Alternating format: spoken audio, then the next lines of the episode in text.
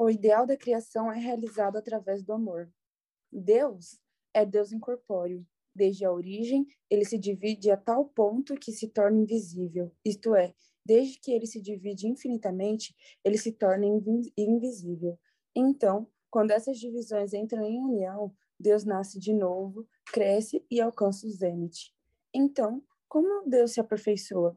Ele pode ser a primeira vez que você ouviu tal pergunta, mas na verdade faz sentido. Deus também tem que alcançar a perfeição. Não estou falando da perfeição do conhecimento, pois Deus é onisciente. O ideal da criação não é sobre a perfeição da riqueza ou poder, mas a perfeição do amor. Deus é um ser absoluto em si mesmo, mas ele também absolutamente precisa de amor. Deus também existe por causa do amor. Ele vive por amor. Cada ser humano nasce para incorporar, incorporar a qualidade interna de uma das características duais de Deus. Adão é uma parte, metade das características duais de Deus. Eva é a outra metade das características duais de Deus.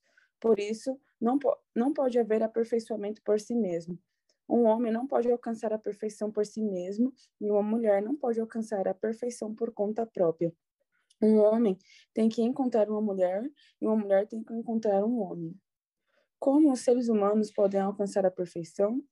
Não há uma maneira para que, por conta própria, um homem possa se aperfeiçoar ou uma mulher possa se aperfeiçoar.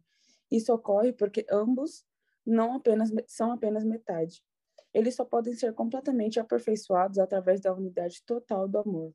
Além disso, para alcançar a perfeição, Adão e Eva precisam absolutamente de Deus, precisam de um relacionamento vertical com Ele, isto é, para sua perfeição. Adão e Eva precisam de relacionamentos verticais e horizontais de amor. Caso contrário, eles não podem se envolver nos movimentos circulares e esféricos do amor. Por essa razão, Eva horizontalmente é absolutamente necessária para Adão. Da mesma forma, Adão horizontalmente é absolutamente necessário para Eva. O homem e a mulher foram criados separados no conceito de amor. O Deus invisível não pode sentir o estímulo de um amor consciente e o separou, para poder sentir essa estimulação, em outras palavras, o conteúdo substancial do Deus invisível o manifestou como conteúdo substancial visível. A esfera substancial da natureza interna e forma externa invisíveis foi desdobrada na esfera substancial visível como forma visíveis. Para voltar a, seus corpos, a ser corpos substanciais visíveis, tem que se unir.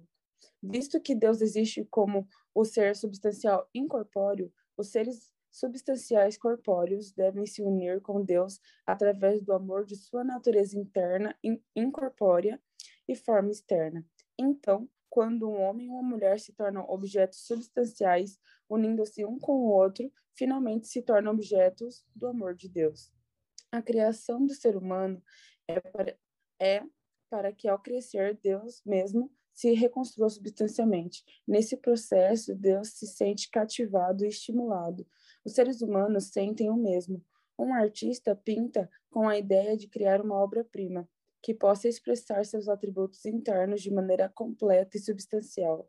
Para fazer isso, o artista precisa arrancar a essência e a energia de dentro da medula óssea e investir isso no trabalho.